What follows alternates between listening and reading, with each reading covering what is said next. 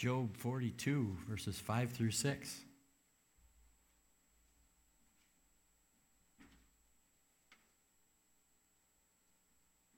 Job 42, 5 through 6. I had heard of you by the hearing of the ear, but now my eye sees you. Therefore I despise myself and repent in dust and ashes. Let's pray.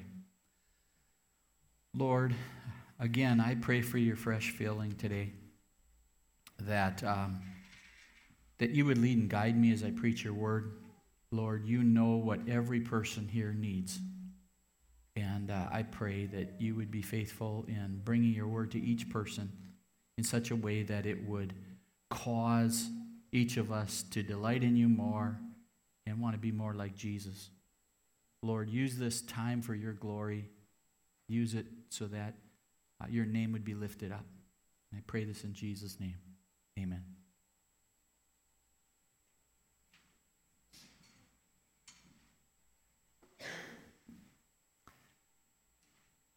I have a interesting question that I'd like you to think through before I start the sermon. What do you fear? What do you fear? What are the top two or three things you fear most in this life?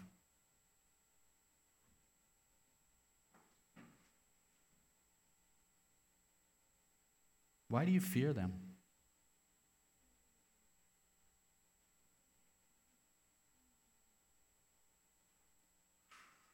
When you think about the things that you fear, I'm willing to bet the majority of them fall into one of three categories.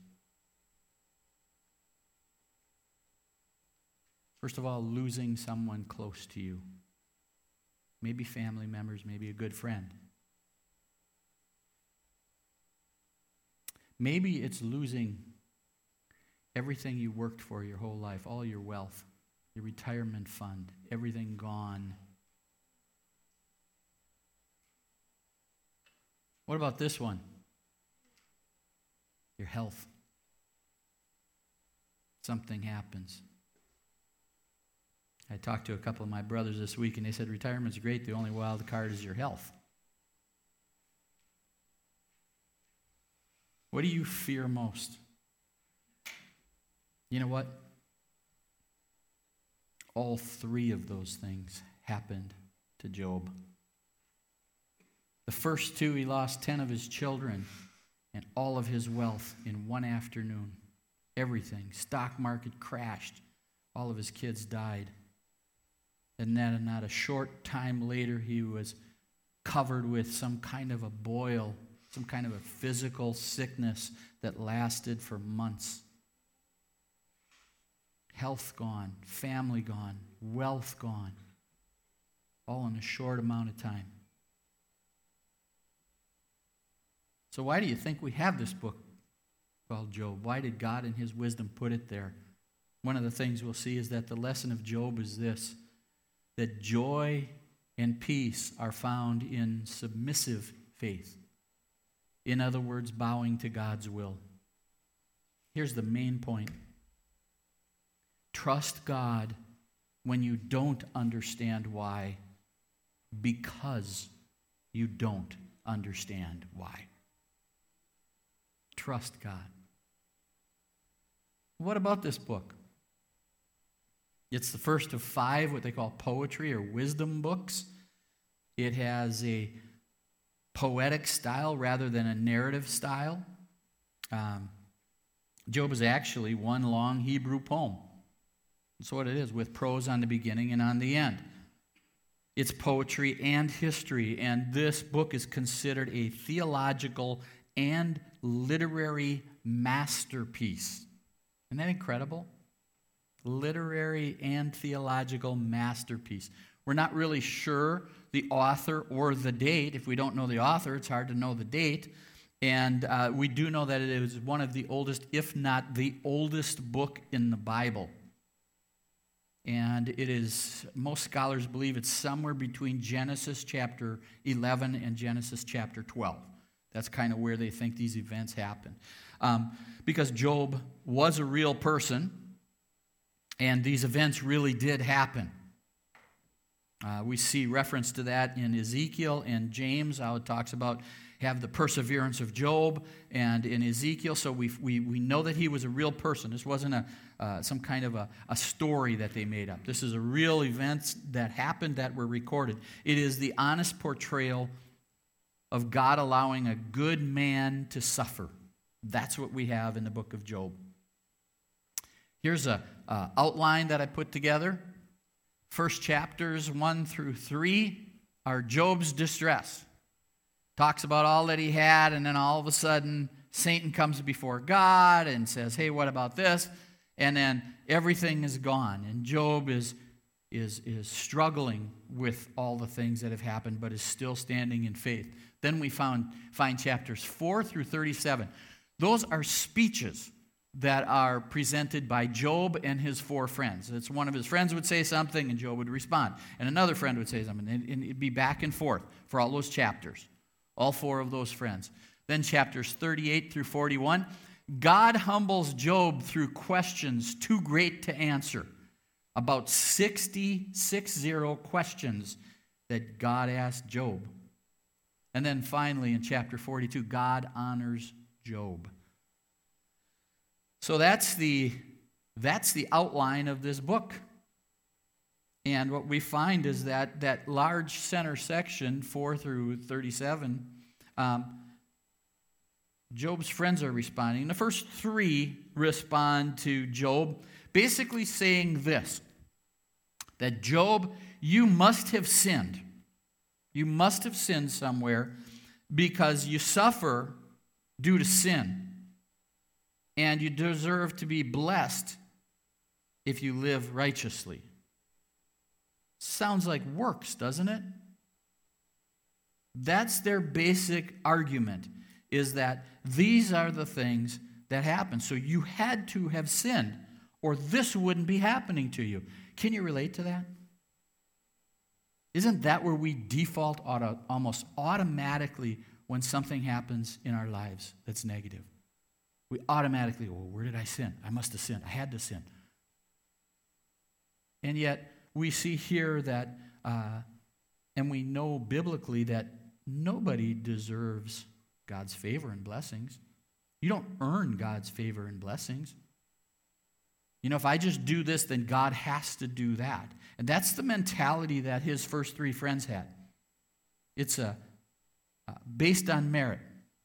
If you were good, God would have to bless you. And I use that term, have to bless you, because you'd earn it, you'd deserve it.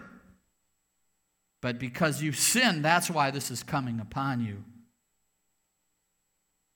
And that's just not scriptural. You know, it's easy for us to blame suffering on lifestyles, isn't it? We say, well, that person is not, is not doing well physically because they don't take care of themselves.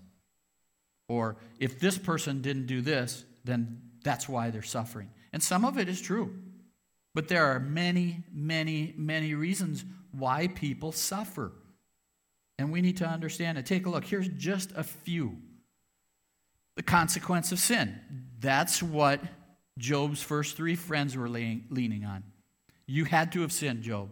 There's no way that you'd go through these hard things if there wasn't some kind of significant sin in your life. And then we see to reveal true character. God puts pressure on us. And you know, uh, like I always say, what's inside comes out. When things get hard and you react, you say, I don't know where that came from. I do. It was always in there. It was always in there. And that's what I think is happening with Job. God's doing a work here. We see to keep down pride. Paul talked about that. You know, I was given this physical ailment so that I wouldn't be puffed up. So there's a sense that there's a, a suffering that happens in order to keep us humble before God. To test or grow your faith. Will you trust in the hard times? It's easy to trust when things are going great, right? But when things get difficult, where do you stand? To glorify God. Scripture says just to glorify God. Sanctification. to make us more like Christ. Didn't Christ suffer? He was known as a suffering servant. Wasn't he treated unjustly? Did he deserve what he got? No. He didn't deserve any of what he, what he received. And we say, well, Job didn't receive it, and then that's in one way where we could say that there's a parallel here. But sanctification, or to discipline his children, to spank us. That's what it is. Those are just some reasons of why people suffer. Many, many reasons. But Job's first three friends were not correct. Job even argued. He says, uh, in one point, he said, Well, listen, I know people who are evil that are blessed, and I know people that are good that suffer. So this doesn't hold, what you're saying. What you're saying doesn't hold. Even the world, he talks about travelers. Travelers will say that there are good, pe- there are evil people that are prospering, that aren't suffering. So it doesn't hold up. And then Job's fourth friend, Elihu, comes and says, Listen, Job, uh, you're righteous, but you're not perfect. You're righteous, but you're not perfect. Your suffering is part of a refinement, is part of a sanctification process that God is doing in your life. And He hit it on the head. He hit it on the head. Because you see, Job did not suffer because he had sinned. Okay? But he sinned because he was suffering. He sinned because he was suffering. Take a look at God's word. Job 1 8. And the Lord said to Satan, Have you considered my servant Job? That there is none like him on the earth, a blameless and upright man who fears God and turns away from evil. You say, why do I have those New Testament verses listed there? Because it talks about you there. It talks about how you're blameless. That's the word they use. And then it goes on in Job 9 20. Though I am in the right, my own mouth would condemn me. Though I am blameless, he would prove me perverse. Job 38, 2. The Lord answered Job out of the whirlwind and said, Who is it that darkens counsel by words without knowledge? Why are you talking stupid, Job? Is my interpretation of that. And then Job 42, 3. Therefore I have uttered what I did not understand, things too wonderful for me, which I did not know. You see that word there, blameless, in Job 1 and also uh, in 920? It means this perfect, complete, not wanting. It does not mean sinless. That's why you can be called blameless in the Word of God, because you're made complete how? Through Christ. Jesus did it all. Jesus did it all. You're perfect. You're blameless because of what Christ has done for you, what Christ is doing in you, the price that was paid for you. But you still sin. I still sin. And we, we get uncomfortable when biblical words are used sometimes to describe us. I know I do. So you're blameless? Well, according through God's eyes, because of Christ. And so what we see here is this picture that Job's suffering drove him to say things about himself that were overly optimistic. Ever happened to you? I'm doing pretty good. You know, yeah, those people over there are suffering, but I'm not like them. Job said things. He sinned when his, in his suffering. He said things that were overly optimistic about himself and things that were disrespectful about God. Now, I want to say that God can handle our questions, He can handle our struggles. But we need to be careful. And Job crossed the line because what happened is God was doing something really wonderful in Job. You see, the suffering brought out Job's hidden sin of pride. See, God loved him enough to know that there was something in there that wasn't Christ like. And God was going to bring it forward so he could deal with it. so he could make Job more like Jesus. And part of it was pride. And that's why I think we have a misunderstanding of this book. Because if I were to ask you to read through it and say, What's this book about? we would have a tendency to say, This is about man's suffering. You know, maybe the fairness of, of suffering, whatever it might be. But really, what this book is about, it's about God's sovereignty. It's about God's greatness. It's about God's goodness. And we struggle with that right there if you read through Job. This is about God's goodness? What God put Job through is about God's goodness? It's not only about his goodness, but it's about his love for Job and his love for us in the midst of suffering. It's about God's sovereignty, greatness, goodness, and love. What about God's power and sovereignty? It's described here so many times as displayed in creation, including a creation called Satan. Take a look at God's word. Job 1, again, 9 through 12. Satan answered the Lord and said, Does Job fear God for no reason? Have you not put a hedge around him and his house and all that he has on every side? You have blessed the work of his hands, and his possessions have increased in the land. But you stretch out your hand and touch all that he has. You do that, and he will curse you to your face. And the Lord said to Satan, Behold, all that he has is in your hand. Only against him do not stretch out your hand. So Satan went out from the presence of the Lord. I highlighted things there. See who Satan is seeing is stretching out his hand against Job? He's saying, God, if you stretch out your hand against him, he will curse you to your face. And then God says to Satan, You can go this far and no more. You see, Satan is a dog on a leash. He does not, he's not, you know, there's God, and oh boy, then coming in second close closest Satan. No, Satan is a created being. And right here we see the sovereignty of God even over Satan. No, uh uh uh, this far no more. So then the second time Satan comes before the Lord. And we see that in chapter 2, verses 3b through 6. He still holds, this is God speaking to Satan, he still holds fast his integrity. Although you incited me against him, incited who? Incited me against him to destroy him without reason. Okay? Then Satan answered the Lord and said, Skin for skin. All that a man has, he will give for his life. But you stretch out your hand and touch his bone and his flesh, and he will curse you to your face. Again, you stretch out your hand. Satan is acknowledging this. Satan is acknowledging this. And he goes on and he says, And the Lord said to Satan, Behold, he is in your hand. Only spare his life. You cannot take his life. Again, limitations.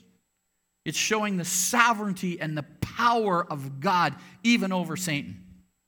He's saying, You could do this far and no more. But Satan was acknowledging because he's saying, You know what? He couldn't do it unless God allowed it. That's what we see here. He couldn't do it unless God allowed it. So his Job's family is destroyed. Job's wealth is gone. His health is gone. All these things are occurring here. And yet, we see in God's word that He's sovereign over all things. That brings a conflict in our hearts. We're not going to deal with that today. Maybe you should do your own study. It shows God's sovereignty and power over all creation. And then I love what God does.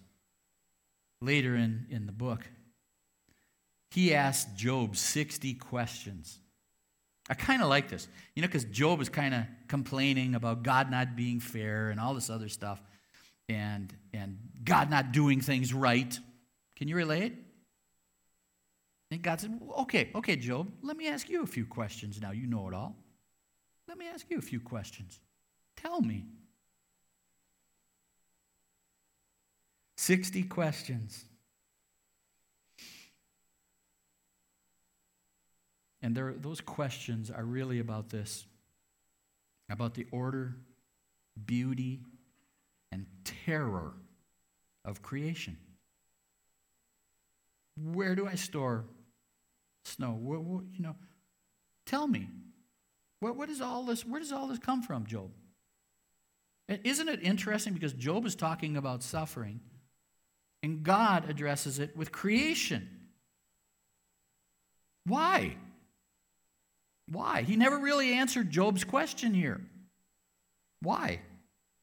Because if Job could not fathom the complexity of God's purposes in, nat- in the natural order in creation, how could he understand God's purposes in evil and suffering? He couldn't do it.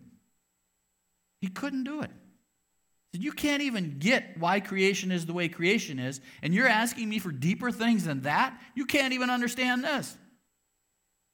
That's the point that he's making. He's, I'm God, you're not. And you think you have all the answers. You think you know it all, but you don't.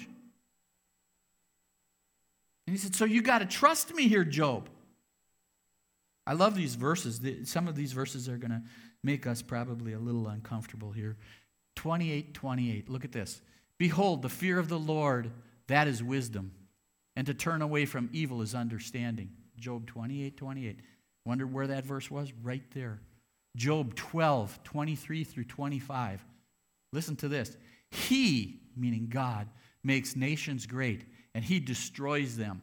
He enlarges nations and leads them away. He takes away understanding from the chiefs of the people of the earth and makes them wander in trackless waste.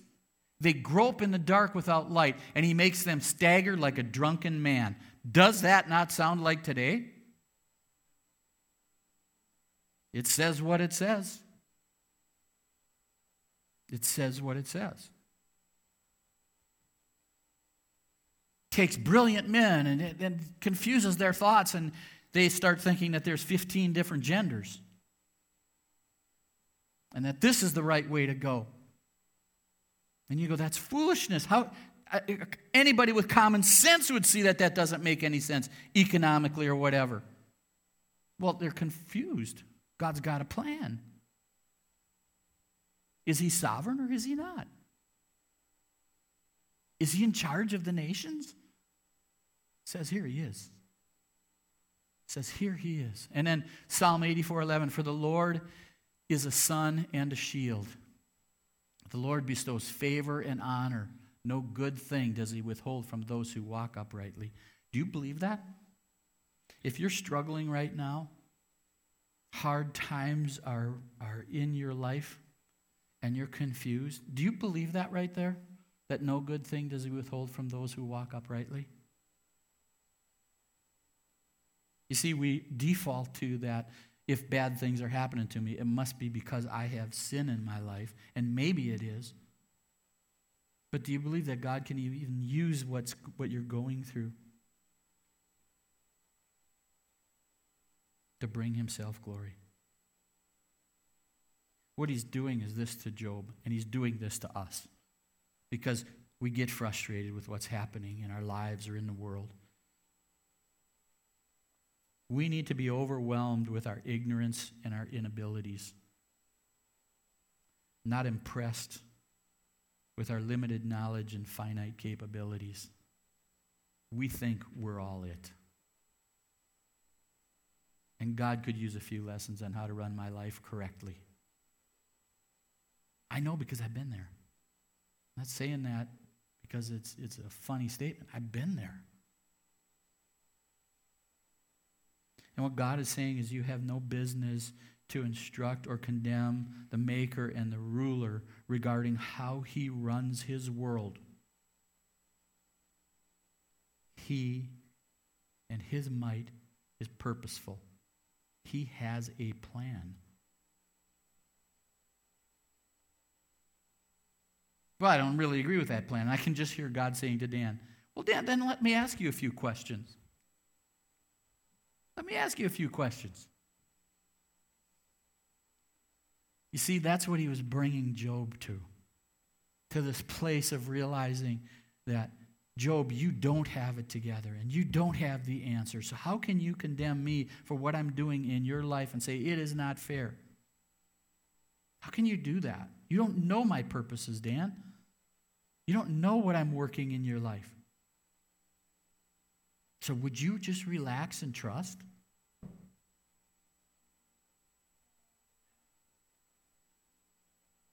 You see, that's why Job is really about God, about his sovereignty and his greatness. He is sovereign over all creation. He is sovereign over all nations. He is sovereign over it all. He's sovereign over Satan. He is sovereign. He is working his plan to perfection. And God is good and loving.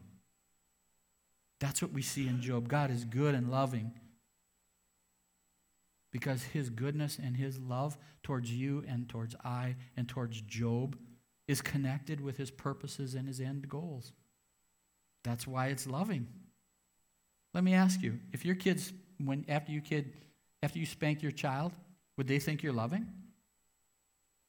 No. You're mean. Right? Isn't that how we respond so many times when God may be spanking us or hard things come in our life? Yet it's loving and it's kind. What God did to Job was loving and kind. You see, it was God's deep compassion and love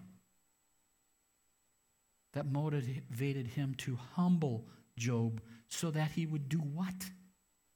Repent, first of all, of sin, and then trust him more. That Job would begin to trust God even more in the times when things didn't make sense. That's what we see here. And that's what God did in Job's life. Take a look. Job 42, 2 through 6. I know that you can do all things. This is Job speaking to God, and that no purpose of yours can be thwarted. Who is this that hides counsel without knowledge? Therefore, I uttered what I did not understand, things too wonderful for me, which I did not know. Hear and I will speak. I will question you and make you, and you make it known to me. I had heard of you by the hearing of the ear, but now my eye sees you. Do you see what God did for Job? It was all here, Job, or a lot of it was here. Now it's here, who I am. It wasn't just information anymore. So you see, you understand like you didn't before Job. This is something that God is uh, that Job is saying. Therefore I despise myself and I repent in dust and ashes. I see me. And I'm so arrogant, God. Have mercy on me. Please forgive me. I, you know, I, I, thought I knew you before, and then, you know, I go through this hard time, and now I, I see that you are sovereign in a way I can't understand. What a beautiful picture because what happened is this God stripped Job of the sources of his earthly joy. Job's hope, his joy, was in his family and in his wealth and in his health. And that's how he, he found his joy and his security. And God stripped it all away and said, You know what? I need to be the one that is your joy. Regardless of what happens in your family or in the world or with your wealth or your poverty or with your health or, or, or your sickness. I need to be the one that you trust and you hope in me. And so I'm going to remove those crutches that you have that you think are so solid. I'm going to remove those so that there's only one you can lean on, and it's me, which it should have been like that all the time, right? We say the words, but do we live like that? that He truly is our hope and our joy. And what if everything were stripped away? Would we still find our hope and our trust in Him?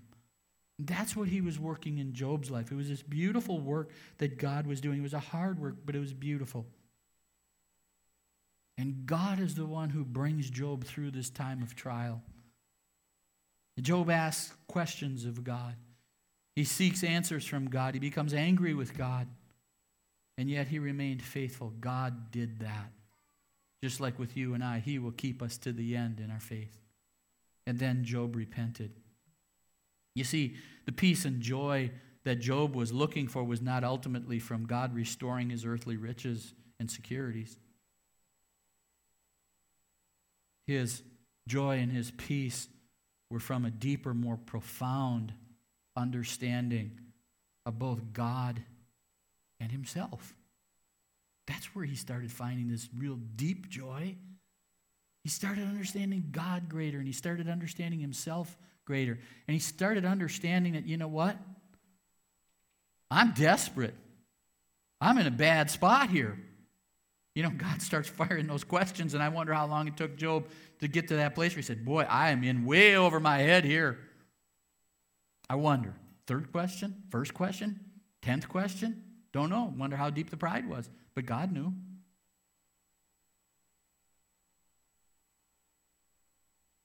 Job saw his desperate condition. He saw that he was undone before a holy God. He saw that he was impure and God was pure. And he was crying out for something that you and I at one time cried out for in our lives. He was crying out for a mediator. He was crying out for a redeemer because he understand what? Who he was and who God was. And they didn't there, there was a problem here. There was this great gap. Look at how throughout the book of Job, Job is calling for someone, calling for somebody to be that mediator. He was crying out for Christ. Take a look. Verses from Job, Job 14, 4. Who can bring a clean thing of an unclean, out of an unclean? There is not one. He understood his condition, didn't he? I'm a sinner separated from God, and nothing can change that. And God is holy. And because I am a sinner, I'm separated from God. This is the gospel. I'm separated from God. Who's going to help me? Who, who can make this unclean thing clean? Isn't that exactly what Jesus did? He comes and he goes to the cross. He lives that sinless life that God requires. And he goes to the cross. And when he dies on the cross for the sins of all who would believe, there's this beautiful exchange, and God makes the unclean clean. Isn't that incredible? Job is seeking that. He's saying, Who's, Who can do this? This is impossible to do myself. And then we see Job 9:33. There is no arbitrator between us who might lay his hand on us both. He saw, he said, I, I shouldn't even be talking to this God because I am unclean. And then it goes on in Job 19 25. For I know that my Redeemer lives, and at the last he will stand upon the earth. Isn't that Jesus? Look at what Job was seeking. He knew his condition, he knew what he needed, yet he didn't know who it was at that time. And yet the Father would send Christ in 1 Timothy 2 5 through 6 For there is one God, and there is one mediator between God and men, the man Christ Jesus, who gave himself as a ransom for all. There's Job's answer to Job's question. And Ephesians 1 7 In him we have redemption through his blood, the forgiveness of our trespasses according to the riches of his grace. Job was looking for a Savior as God asked him the questions. And isn't that what God does to us when we're lost? He keeps bringing us to places where we don't have answers. And we get to a place by God's grace that He says, we realize, man, I'm in a bad spot here. He's holy and I'm not. And I need someone to be this mediator between God and I. And then the beauty of the gospel shines so gloriously to us. You remember that? You remember that? When the gospel just blew you away? And you saw, man, me? Me? I'm unclean. Yeah, but in Christ you're blameless. You see, God deserved praise simply for who he is, not because of his blessings. Is that where you're at today? God deserves praise simply for who he is, apart from his blessings. If the bottom falls out, Can you still praise him? I want to say that 16 times Job asked why. You know what? God never answered him. God never answered Job, not one time. But God did answer Job a more important question Who? Who? There's this sovereign, great, good Lord who is in control of everything. And he cared for and sustained Job. That's the who. You may never know the why, but you can always know the who. And that's what gives us hope. You see, we won't understand always understand why something happened. And God is not obliged to explain it to you. He's God, you're not. But it comes back to my main point. Trust God when you don't understand the why. And the reason is because you don't understand why. Trust him. And I conclude with these verses. They're just beautiful. Job 121. Naked I came from my mother's womb, and naked shall I return. The Lord gave, and the Lord has taken away. Blessed be the name of the Lord. Psalm 1830. This God, his way is perfect. The word of the Lord proves true. He is a shield for those who take refuge in him. And then I found this quote in a book that Ken actually gave me from Christopher Ash. The book of Job is about true worship, a person bowing down in the darkness to the one who is God, leaving even our most agonizing, unanswered questions at his feet. For we are creatures, and he alone is the creator. Because Job is about God and the worship of God, it is also about the humility to admit that there is so much about the world that we do not understand. Wisdom with a capital W is God's preserve. It is presumptuous of us to act as if we had made the world, which is what we do the moment we suggest that we could run the world better than God, or that we could run our lives better than God. Let's pray. Lord, we stand before you in awe. You are the great creator, the sovereign, omnipotent, omniscient God. And your ways are higher than our ways. So we come before you, Lord, and I ask that you would do a work in our midst, Lord. If there are those who are asking the question why and don't have an answer, would you let them rest in the fact that they don't have an answer and they may never get one from you? And Lord, that even in the midst of the struggle, that the fact that they don't know why should be the very reason why they do trust you. God, do this work in us. Thank you for the book of Job. Thank you for what you did in Job's life, the hard thing. But we see your glory we see your power. We see your sovereignty. We see your goodness and your love in it. Help us to see that in our lives when it's just tough. And we pray this in Jesus' glorious and wonderful and powerful name. Amen.